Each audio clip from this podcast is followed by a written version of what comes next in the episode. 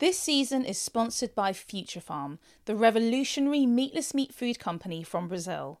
They're cooking up products which can match and exceed our juicy, meaty favourites on taste, texture, and sizzling flavour using only 100% natural ingredients. My favourite? There's too much choice. But if I had to choose, hands down, it would be the future meatballs and future mince in my classic lasagna dish. And get this, they're standing up for some pretty big things too, like reclaiming the Amazon rainforest back by fostering the movement towards GMO free and deforestation free products in place of those that are unethical and illegal. Definitely not just another plant based brand, hey? Very up my street. The full Future Farm range is available now at Sainsbury's. Hello, and welcome to the Crazy Sexy Food Podcast. I'm your host, Hannah Harley Young. This podcast is all about the love of food and how it plays a part in our lives. I sit down with well known personalities, industry insiders, and people who, well, just love their food to find out all about their life, career, and favourite tastes along the way. Today I'm joined by Zac Posen, the internationally acclaimed fashion designer who is dressed the best of the best. I'm talking everyone from Naomi Campbell to Rihanna, Kate Winslet to Natalie Portman, Michelle Obama to Jennifer Lopez, Oh, and a lady from around the way, Beyonce Knowles. He was a judge on Project Runway for six seasons, won the CFDA's Perry Ellis Award for Women's Wear in 2004, and even dressed our very own Princess Eugenie in 2018 for her wedding reception. His designs are lavish, decadent, yet wearable. In 2019, he shut down his eponymous line, but that hasn't stopped Zac in focusing on other talents. In 2017, he released his cookbook, Cooking with Zac, and is taking social media by storm with his delicious, inventive recipes. As a true born and raised New Yorker, I feel like we have much to cover. Zac, what a pleasure to have you on the podcast. Well, thank you for having me. Just happy to be How here. are you? I'm great. Happy it's summer. Oh, I mean, for anyone who isn't watching this, um, I'm in a vest, which, if you come from England, it's like a big thing. Yeah. Yeah, it, it, it- the heat wave has has come. Finally, finally, Hands we were up. about two, two, yeah. two months too late, but it's okay. I mean, whatever. It's been a crazy year, so nothing will surprise me anymore. so, Zac, obviously, as I said, you're in New York, so you're about four, you're about five hours uh, behind me. Have you had breakfast this morning? I have. What did you have? I had a smoothie Oh, with my vitamins. Yes, I had a, Oh. a, acai. I had fresh berries, some greens in there, really healthy. Uh, before a kind of morning workout, and uh, and then I have about I have one boiled egg as my protein, and then a banana, and I'm ready to go. Wow. Okay, and so are you having the smoothie every day? Yes. Okay. I find like smoothies don't fill me up. I need to eat something like You know, I've been After. adding this like green protein powder to it, and that helps. But I, Hmm. you know, listen, there's nothing better than like a full breakfast either.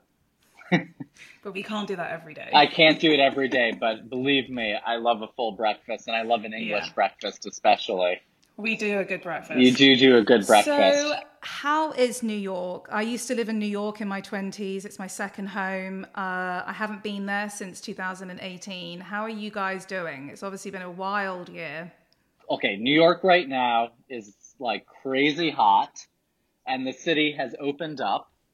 Um, Great. So you know, and it, you know what happened when the city started to open up and the restaurants were allowed to open up is they all built outdoor, really significant outdoor dining um, build outs, and so all of a sudden, I have to say, there's kind of this like East Asian feeling to New York because there's all these like outdoor, you know, every restaurant has interpreted their theme, their vibe, their style outdoors, right? And and there's lots of people eating outdoors and and that's fun because you kind of get to see food as you walk by, which you don't normally get to do in New York. Like I can like be like, "Ooh, that looks good at that restaurant," or that, you know, a- and I actually think it's pretty amazing. And apparently they're going to keep these.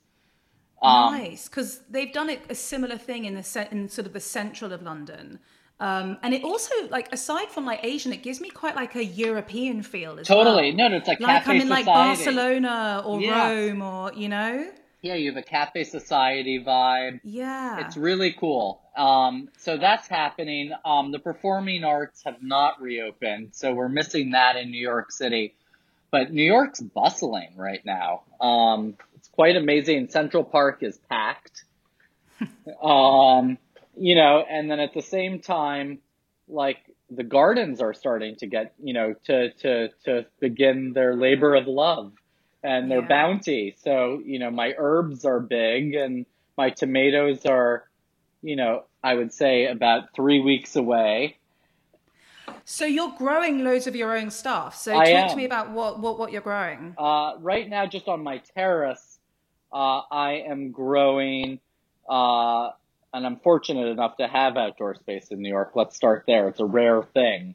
Uh, I am growing about, I don't know, you know, like seven different varieties of tomatoes. Oh wow. Yeah, and that's you know that's kind of a roll of the dice because sometimes in the heat and the wind on a on a rooftop, um, tomatoes the skin can get quite tough.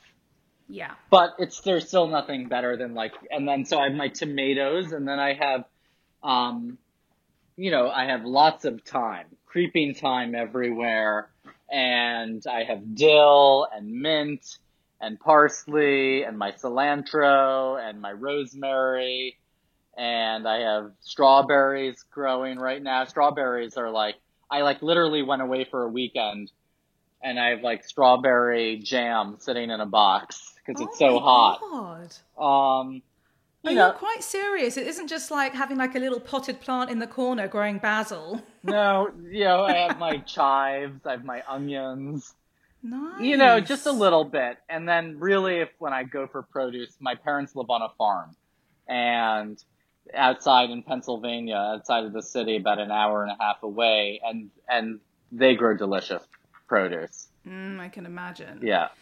Sort of speaking about your family, I just want to take it back a little bit. So you were born and raised in New York. I was. A true New Yorker. Yeah. Very rare to come by these days. Yeah. I want to know what life was like growing up. What were you eating? Who was cooking? Okay. What was on the kitchen table? Like paint the whole picture Sure. for me. Okay, I grew up in lower Manhattan in an area called Soho. Oh, and yeah. Soho was there those are loft buildings, right? And my dad is an artist and they moved there in the early 70s and he is a painter. So half of our living space was closed off to his painting studio. The other half was an open living space um, with an open kitchen, um, half walls for bedrooms. So all scents, smells, and sounds. I called my bedroom the ear because I could hear everything. Uh, you know, were collaborative.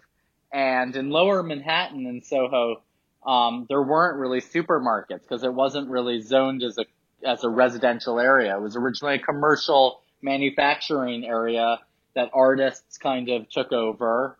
And uh, for shopping, very close to us was Chinatown and Little Italy.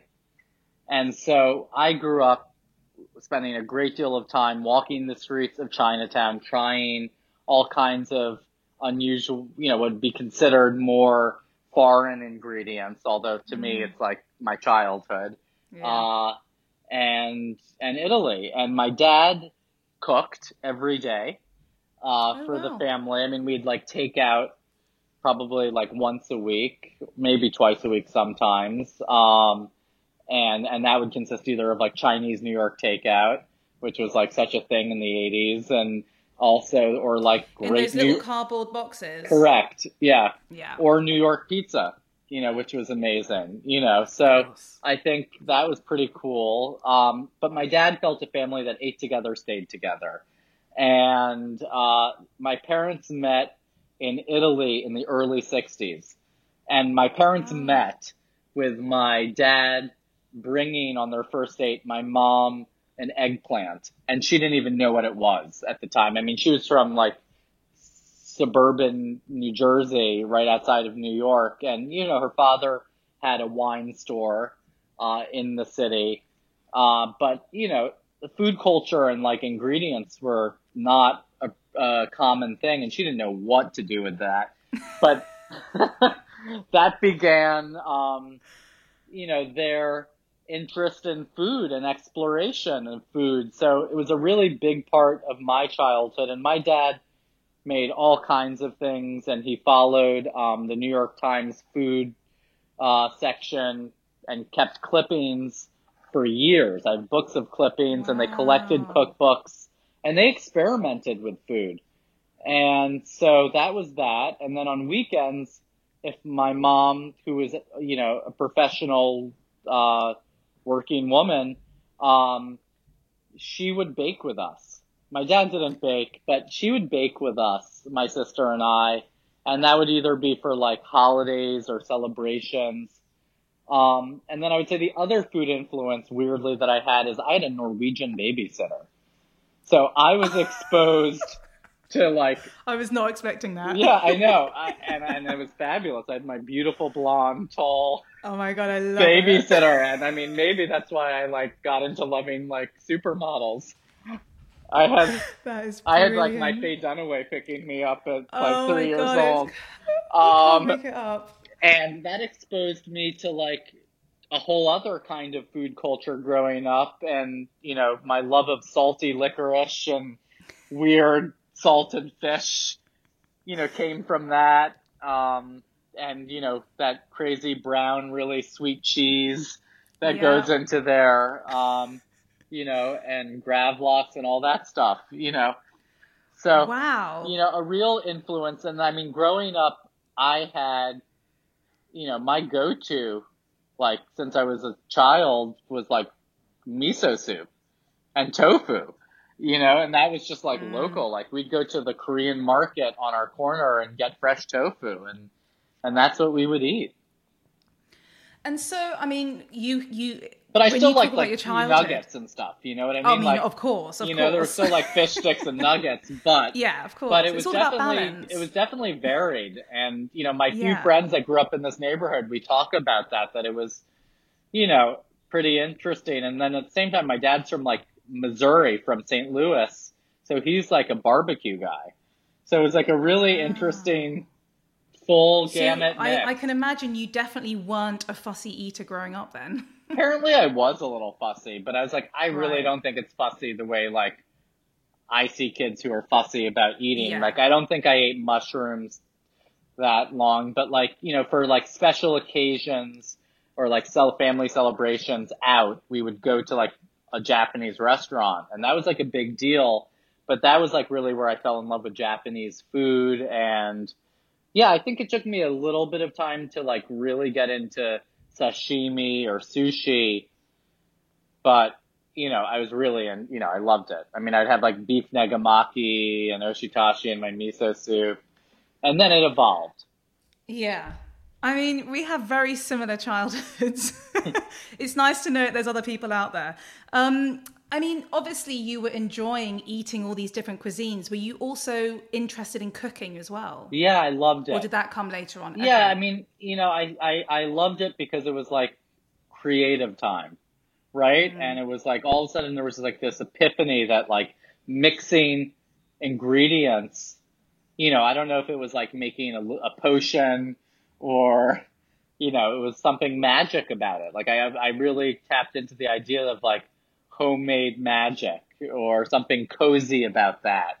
Um, you know, something very Beatrix Potter about making yes. cookies, um, and cozy, uh, in that sense. And then I think, um, I mean, you know, it started with eggs, right? Like, how can you make an omelet? Like, that was the first thing I remember really, besides like ramen instant ramen noodles on the stove top like eggs, like making my first eggs and how I would make like my scrambled eggs and you know starting with a with an onion or a shallot and then adding the eggs in. Um, and then it just kind of expanded. I there was a show on TV called Great Chefs, and it would like be a voiceover, and it was before Food Network and Cooking Network or Jamie Oliver or any of it. Yeah and and it was great. And I would just watch the show religiously and hear these. You know, all you see was the hands of the chef, the ingredients, and their voiceover, and be like their signature dish from all around the world and you know and up and coming stars of the food world that you know you know became the biggest chefs of our time or were the chefs of the time of the 70s or the 80s 90s you know, into the one. So there was a real sort of like a deep, because I always think there's like a difference between like actually enjoying food and actually enjoying cooking food. Like you genuinely loved to like make the food as well. Yeah, food is, is really love. important. Like as much Completely. as eating food, Oh I actually God. love preparing it. I love Yeah. the process of it. I find it very calming and meditative. I put Mm-hmm. on music. Generally, I zip it. Like I'm in my zone. Yeah, which is I'm nice. And Yeah. uh, I don't know, it's like a quick magic nurturement to cook, Mm. and you really have to Mm. be spontaneous and instinctual and intuitive, and it is a kind of dance, and it's really similar to when I'm like draping clothing and that I was process. just about to say there is a real similarity with that. I guess. Listen, I'm not in fashion and have never been, but I can imagine there's that creativity in a way. yeah, I bet if you love starting cooking, with your your bits, I could and teach then, you how to drape. Like you have your different I mean, I'd. I'd be very happy for you you teach me how know, you got to be comfortable with scissors and pins, but it's expressive in that way. Yeah, yeah, Um, absolutely. And I first, so it went from like eggs to then I went into like uh, early depressed middle school teenage years, like right before A levels, I would say, into like a time of like crazy baking. I like got into like I was like one of those kids that like loved elaborate, crazy baking and like learning my chocolates and mousses and you know I I was you know playing with gelatin and fondant. Oh my and, god, we need to get you on the Great British Bake Off. yeah, I love that stuff. Like I would have Yeah, been like one of on those that. kids. I, I would have been like the messy kid that got like the weird like wabi sabi beautiful cake at the Oh end. Um, and that was just like really fun. And uh, I love that show, by the way. And um, you know, and and then it evolved into savory as I got older, right? As you start to like cook for yourself. I mean, I moved to London when I was just turning 18 to go to university. And like that was the first time like I had to cook for myself and it's London like, you know, 19 what, 98. So like food culture hadn't totally hit yet Mm, but it was like a new exploration of, of cuisine and having to like with you know not very much figure out how to cook lots of good pastas and you know what what yeah, you know what a student living alone should try to cook of course, of course. So you were in London. You went to St Martin's. Yes.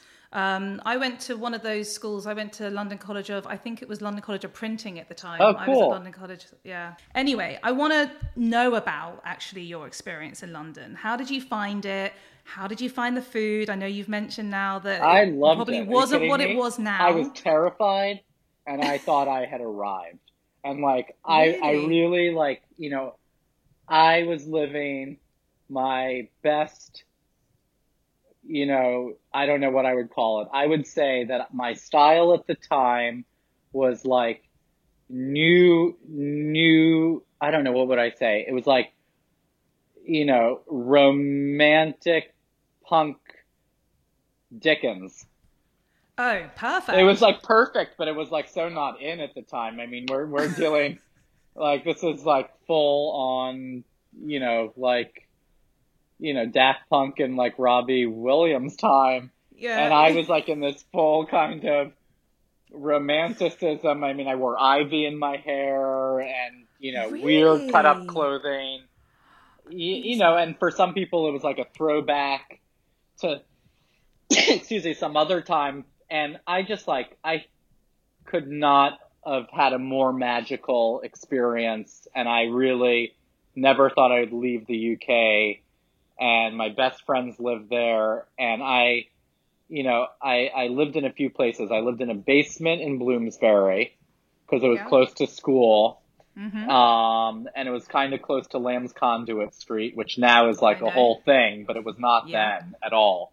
Um, and there was great kind of Middle Eastern food around the corner as you'd get to King's Cross and good in- international ingredients there. Mhm. Um, and, uh, you know, I felt really embraced by London and by British culture and by the people. Like I lived in museums.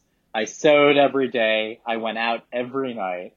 I was like on the scene and you know, it was like a thing. Like I really in some ways feel like before I came back to New York, I had like quickly kind of built this amazing different diverse community within London. I had like my West London crew which were like a I'm lot from of West London. yeah, my West London crew, and I was living on there on the top, top, top of Portobello Road, and I know that sounds like That's where I'm from. so. I, I I lived in a house between Oxford and Cambridge Gardens on Portobello I, Road. li- I grew up just off Oxford Gardens. so I lived at 301 Portobello Road. This house, like, literally, like on an exact. Angle. I think like it was totally semi dilapidated. There was amazing like vintage, actual, real vintage clothing then. Oh, some of the best. it was just Did you used to go to? Did you used to go to Rellik on? I did. Uh, Golborne Road. Yeah, I mean that was like fancy. Like I Yeah, couldn't afford yeah, anything there, but. I would like go look at all of like the early Vivienne Westwood and Malcolm McLaren Mhm. stuff. Um, I had amazing friends in London. Uh, I met very early on this woman named Anita Pallenberg, and she took me totally under her wing. And you know, she is you know an icon and rock queen, and that was like this whole world. And I also had my models, all my British models that I had met in New York when I was like 16. And so I had this whole kind of West London world and that brought me, you know, to the countryside to have amazing experiences that like a little, you know, kid from Soho, New York would never see and, you know, Mm. seeing, you know, some of the grand houses and having some really fun debaucherous parties and fun times and and then Imagine. I lived with a photographer in Bloomsbury from New York, and that was the beginning really of all of like East London. And I was totally incorporated into this East London scene and North London scene, um, and part of like the Dazed and Confused scene. And, you know, I'd cook for this guy named Jefferson Hack who started this magazine you know, it was really it was the time, and Alexander McQueen was still showing in London, and you know, it was a really cool time to be to be in London and a transformative time, I would say there. I think so, and I. Do you know what I have to say? I mean, I was a little, probably a touch too young to fully appreciate that time, but I feel like that was London at its like real heyday. it was a blast. I I mean, mean, it was old world, new world, subculture still was there. Um, and I was working. I mean, I was going to St. Martin's, and I mean, let me just say with all of this and all of my uh, delusions of fabulosity, I would say, or, or just the living that I was had, like my school, the my mates at school were quite jelly. I bet they were. But I was just like living kidding it. me? I was just like, and I was working really hard too. I would Yeah. like go home and like sew, and I was selling my clothing um, at a store called Kokentozai and Piniolai and these like small boutiques. And, um, you know, I don't know. I did my first shoot. I got cast off this off Portobello Road to be an extra in American Vogue shoot for Mario Testino at that time there. I mean, I really, it, it, was like happening in a way. Like it was just happening there. And I never thought I would leave. But, uh, you know, I all of a sudden like press started on me and I knew there was an opportunity and I basically, you know, I skipped my foundation year. Uh, they accepted me really young and, uh, and I left before my final year. I did two years of school there. I lived there for about three and a half years, but, um, you know, I left and, uh, you know, I never, you know, thought I would leave. I really felt like I found my people in my home. I like the humor. Uh, I like the like level of, um, eccentricity meets weird, stuffy conservatism. Like it just makes me laugh and, and amuses Yeah. me. And I like a good sense of humor and I like dry humor and I like a good pint. I feel you're more of a Londoner than I am. I don't I'm literally know. sitting here like uh, I need to actually go and live a little bit more. I don't know. That was that. And then it was like, and then I came back to New York and like within like a few months, like kind of like, you know, really things quickly fell into place. Like retailers came to London, then I came back and more retailers came and I didn't have any clothing. Like I, you know, had pieces that I was making from like my cut up pieces of fabric from the like Market Street in Soho, the like the like extra fabric, you know, stall next to the fruit stands. Yeah. Um, I mean, was did you always want to get into fashion? Was that always the plan for you? Um, you know, my first love was being a singer and a and a dancer. I wanted to be like a song and dance kid but my voice changed and I became a baritone and I thought, what a bore. Um, but I was always interested in, in, in clothing. And from a little early age, I was like dressing dolls and, uh, interested in theater. And then in high school before that, I found the costume shop and I started making clothing right. for my girlfriends. And I thought, you know, fashion is a world that is, you know, an expressive art form at the time. That's how I felt about it. Um, that's also in touch with culture and it kind of mixes like things that I'm passionate about, which are like music, performance, entertainment, craft, expression. And you have to remember like when I was an early teen, like it was the moment when like Alexander McQueen and John Galliano were like the biggest, newest, yeah. coolest stars doing like extraordinary work that really changed fashion. And for Completely. for suit like that, Karl Lagerfeld kind of then went really theatrical and did it mm-hmm. brilliantly. And Terry Mugler was like doing his finale shows that were like perfection. So it was like all this like kind of heightened, exaggerated, really kind of romantic expressive look that I really was like, that is a world of theater that I like. Mm. And I kind mm. of dove into that and, uh, and even Vivienne Westwood, like at like uh, making just like incredible shows at that time. And it really touched me. I thought this is like a world where I can be the maestro.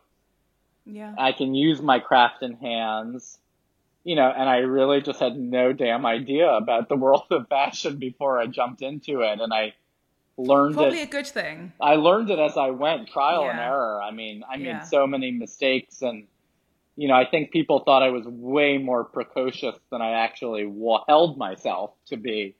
Um, mm. and I played the game and and learned it as I went, and uh, and I still learn today.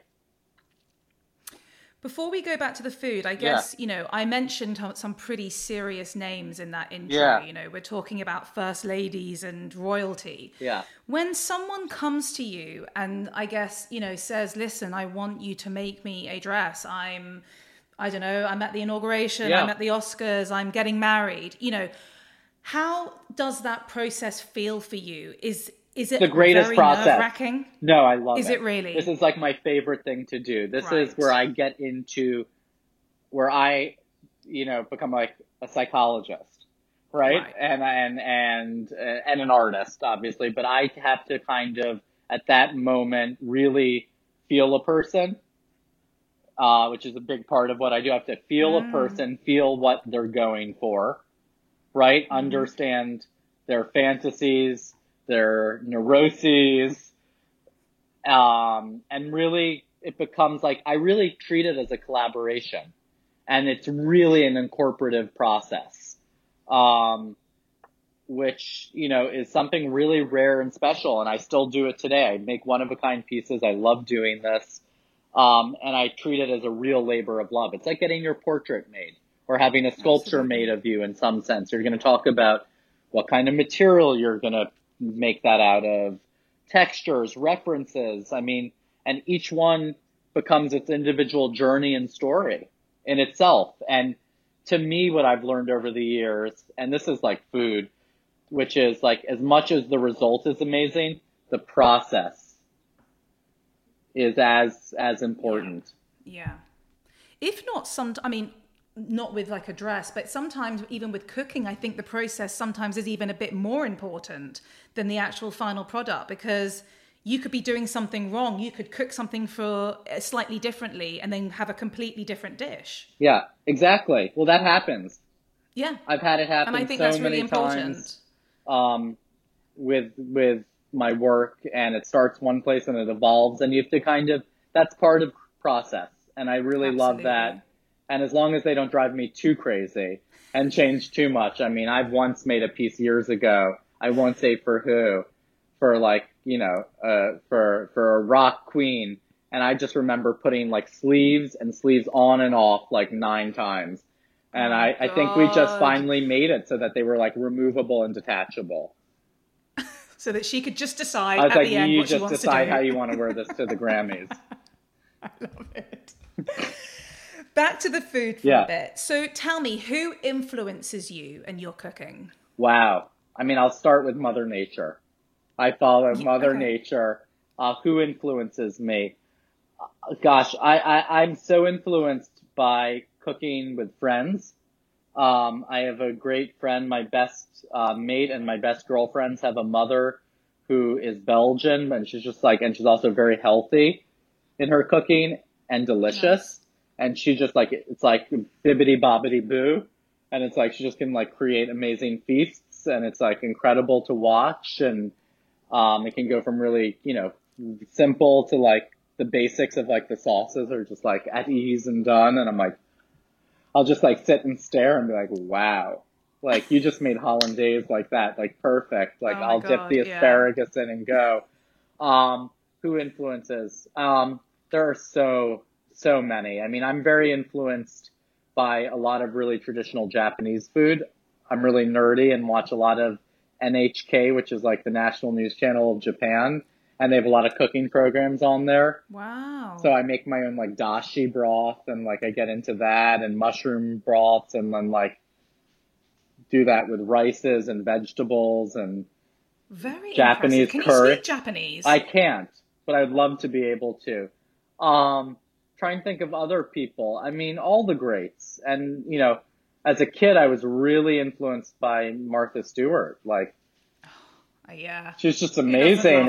Yeah, she like her first cookbooks. You know, uh, you know, other great chefs. I mean, I love, um, you know, my friend Daniel Humm. I love his cooking, and you know, he's just done this big announcement at his restaurant Eleven Madison, and I'm so excited to see this new, you know, veggie, you know, high cuisine. I think it's quite a challenge. Um, you know, I keep it open. That's what I would say Yeah. in terms of my food. Like, I like really simple food too. Like, I'm great with a great pizza.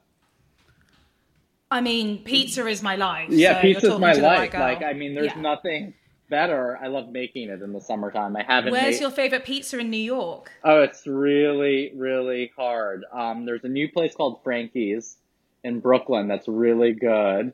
Okay. Uh, I have like different reasons for different pizzas, right? like my childhood like spot closed, so that was really sad. Um, and then there's like Where some. was that? It was on in Bleecker Street. It was like in a. Don't tell me. It's not John's. No, no, John's is there. John's Okay. is great. Right. Okay. John's is great, and that's part of my childhood. And then like for a sloppy New York pizza, I like Ben's Pizza on Spring Street because that's like part of my childhood. It's a really haven't su- been there. sweet sauce. It's like a floppy Yeah. slice, but I, I mean, It's I love a everywhere, crispy yeah. slice. Um, there's so many, and for so many different reasons. Do you remember your favorite pizza place? Um, in London. Um, okay, this is just going to sound. I No, feel what? like this is such an uneducated answer. I was raised in places like um, Pizza Express. Pizza Express is amazing. I still think that Pizza Express does a good pizza, and I have a lot of arguments with people. No, no, no, no. this. Pizza Express is amazing. I know people like from all around the Yeah, world. Yeah, but just to redeem myself, my favorite pizza in the world is actually in Brooklyn at Lucali. Oh yeah, that's amazing. That's an Yeah. amazing pizza. Okay, that's good. So yeah, so I'm like, I feel like I'm back on track. Yeah, that's good. that's good. um, obviously, you know, you because I came from a Jewish upbringing, you came from a Yeah. Jewish upbringing. How do you like your matzo balls? Oh, I like them as a floater. I like them floating. I like He them likes flo- them light and fluffy and floating. I do. I mean, these dense things that fall to the bottom. I don't know. I know some people like them no, and you're trying to search for them. in between, and it's like bobbing around. No, no, no, no, no, no. Um, and you know when I do them, you know, I've experimented with, you know, everything from like seltzer to, you know, all of it. Um, Yeah. I love, you know, to me, I'm like the purist. I like like a really beautiful handmade broth. I like it drained and like clean. Yeah. My yeah. father likes like it looking like the kitchen sink All in the there. bits, yeah. All the bits, everything, the bones, and I'm like, I can't. Um, and uh, you know, that's like delicious. And uh, I also like like borscht soup. Um, Did you eat quite a lot of Jewish food growing up? You know, on holidays, I would say. Yeah. On holidays, we did. Um, you know, that was, yeah, on holidays. And, and my grandmother, who was not a good cook, uh, you know, turned it out somehow. You know, I- I've only made like, I've only made like gefilte fish myself. I've made like whitefish gefilte fish. Have you? Yeah, it's quite Oh, fun. I haven't done that. That's fun. make Like you can get really into that because you can also put it in like those fancy fish molds, and then it's like yeah, really yeah. pretty. Oh yeah. Oh, Yeah. okay. I might do that. Yeah, white Okay. fish. It's fun. Pike. Mm. Okay. So I mentioned in the intro that you released your cookbook in 2017, Cooking with Zac. So how did you sort of get to that point? Obviously, we know that you love your cooking, you love your eating. Yeah. What made you want to now I suddenly was, do a I, cookbook? you know, it was funny. A, you know, a few years before that, you know, I kind of like the cooking journey for me happened, and I don't know. It's like people knew I liked to cook. It was pre-social media, and at that point, I had done like a few appearances on Martha Stewart's TV show, and then I was invited to cook at the James Beard House. I guess I was entertaining a lot, right? Yeah. So like word of mouth in the city happened, and I was cooking a lot and entertaining. So you know, if you serve enough wine to enough fashion editors, the word spreads. course. Um, and then Instagram came and I started posting my food and I put a hashtag cooking with Zac. My fashion friends were like, don't post food. This should only be about like, you know, Typical, fashion yeah. imagery, Yeah, you know, yeah, like. God forbid a selfie. Um, and I posted it and it created like a sensation. I think it was like really the first like cooking with hashtag that existed on social media. Um, and from there, like more food stuff happened. And then I got approached to do a cookbook by uh, a book agent who I knew. And, you know, we went down that process and I met an, a fabulous collaborator. And then I took about two and a half years in developing the book. First, I started writing for the, for my pitch of the book. I did a great deal of writing ahead of time. And from there, then we started putting the book together and assembling the different teams. And so, what is the future for Cooking with Zac? Hashtag. The future for it, um, you know, the future obviously will be hopefully people cooking at home. Uh, but no, actually, I think, you know, I'm working on conceptualizing my next book. And then also, uh, you know, in the beginning stages of exploring, um, some video media, potential television concepts behind that. Okay. He's Maybe- back on screen. Yeah, Zac on the farm. Zac cooking with his cooking with his friends in Pennsylvania. in Pennsylvania on the farm, exactly in the big kitchen. So, what is your relationship with food like? I mean, obviously, like I'm talking, you know, you're very healthy for your breakfasts, but Yeah. do you kind of is it all about balance for you? It is about balance. I will not. Um, I don't restrain myself if I want to eat something, but I will say that in my pre-summer mode into today, I've been on like a crazy health kick. Crazy, okay, so crazy. what's a normal day in So a normal day is like the smoothie, the egg. Lunch, I'll do a salad and a protein, and that can be garbanzo beans, a smoked salmon in there, lots of greens, lots of uh, fennel, radishes in there, a really simple dressing like Dijon dress, you know, where I do a fine drizzle of olive oil into it and, uh, you know, salt, pepper, a few teaspoons of apple cider vinegar, it's done, or lemon juice. Lovely. Um, and then dinner, I've been doing a lot of like fish and vegetables. like really simple, or a farro on the side, or a bulgur wheat. So that's been like Mm. my current health kick, and I have to say I do feel great. Um, that being said, I will not resist like some delicious ice cream or sorbet. Course. Definitely eat a lot of fruit. Um, and then when I'm with friends or entertaining, uh, you know, I will eat out, you know, more. If I'm craving pizza, if I'm eating craving pasta, like I go for it. You're going to do it, of course. Um, and where are some of your favorite places to eat in New York? Wow, it's changed from different neighborhoods that I've eaten at over over uh, the time. Um, there's an amazing Buddhist Japanese place called Kajitsu that's amazing in Midtown.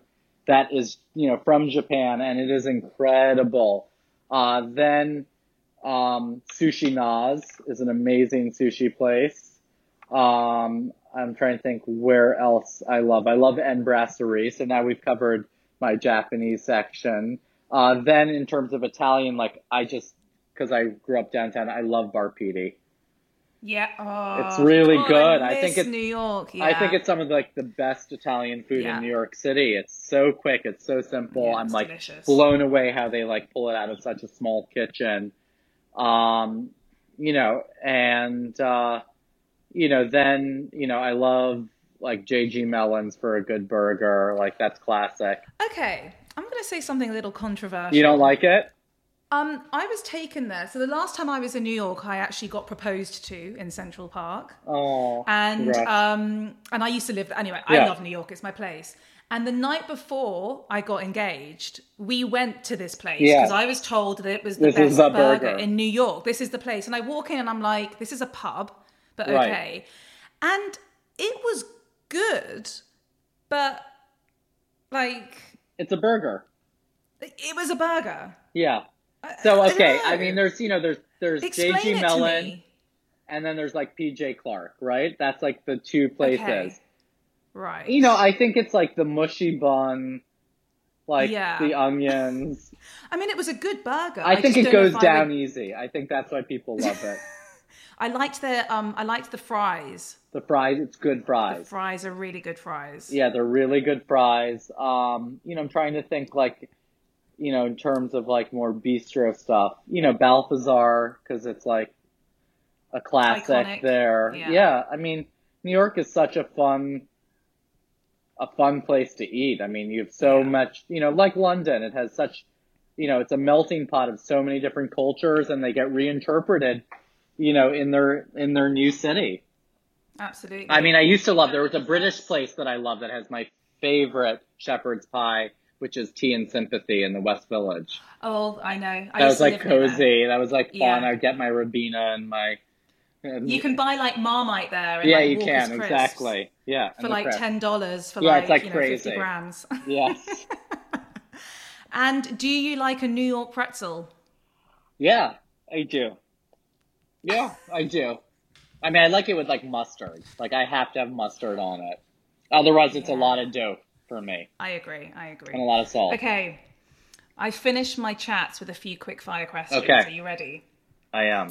So, my favorite snack of all time is a packet of crisps, which is a packet of chips. What is your favorite flavor of crisps and why? Oh, I like salt and vinegar. I'm like, I love it. I'm like crazy about it. Is there a particular brand that you like or No, there not No, I mean, I'll the, tell the you. The saltier and vinegary the better? yeah, that's really good. Or, um, there's a place that I'm just blanking on the name on the Upper East Side. Will called William Poll. It's like an old weird classic place. It's like where Lee Radziwill and all the old like uptown socialites would go as like their deli, and Oh, they make amazing. the best, the best potato chip that I know that's out there. Absolutely, and like amazing with caviar on it. Darling, I When mean, you're you're, talking my really la- you're talking my language now. Um, okay, so that's my favorite chip. God, I'm gonna have to go there.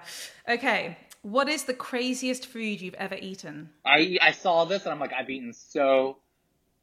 I mean, so I mean, I've eaten rattlesnake. I've eaten uh, alligator in the south. Um, you know, I'll tell you the craziest thing is there's um, these giant bugs in in America right now called cicadas, right? They come out Oh. like every 14 years. They're the ones when you're in the country and it's like that Yes. crazy noise.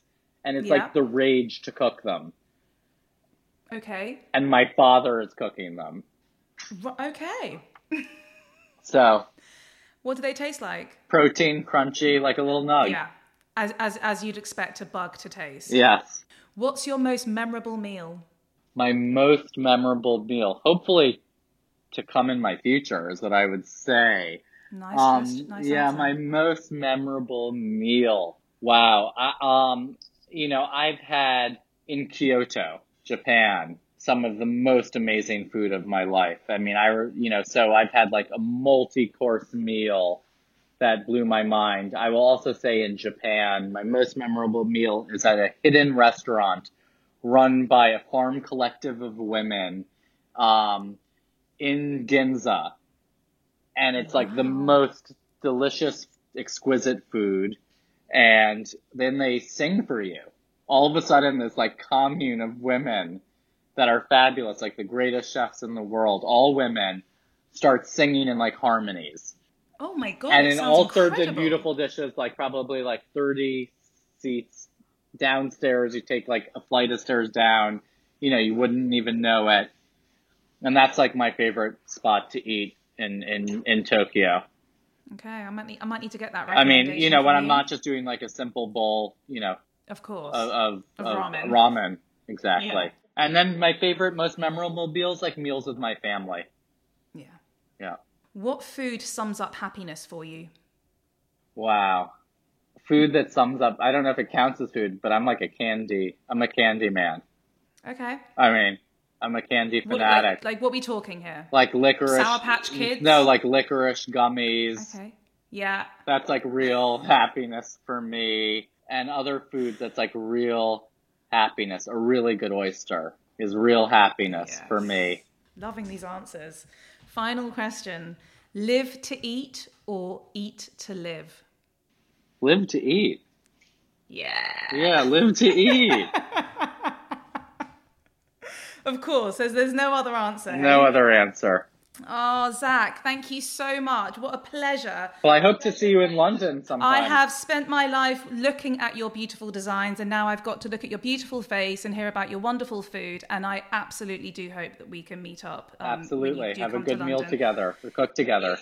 Well, absolutely. If you want to follow Zac on Instagram, he is at Zac Posen. Until next time. Thank you for tuning in. If you love what you hear, please subscribe and review.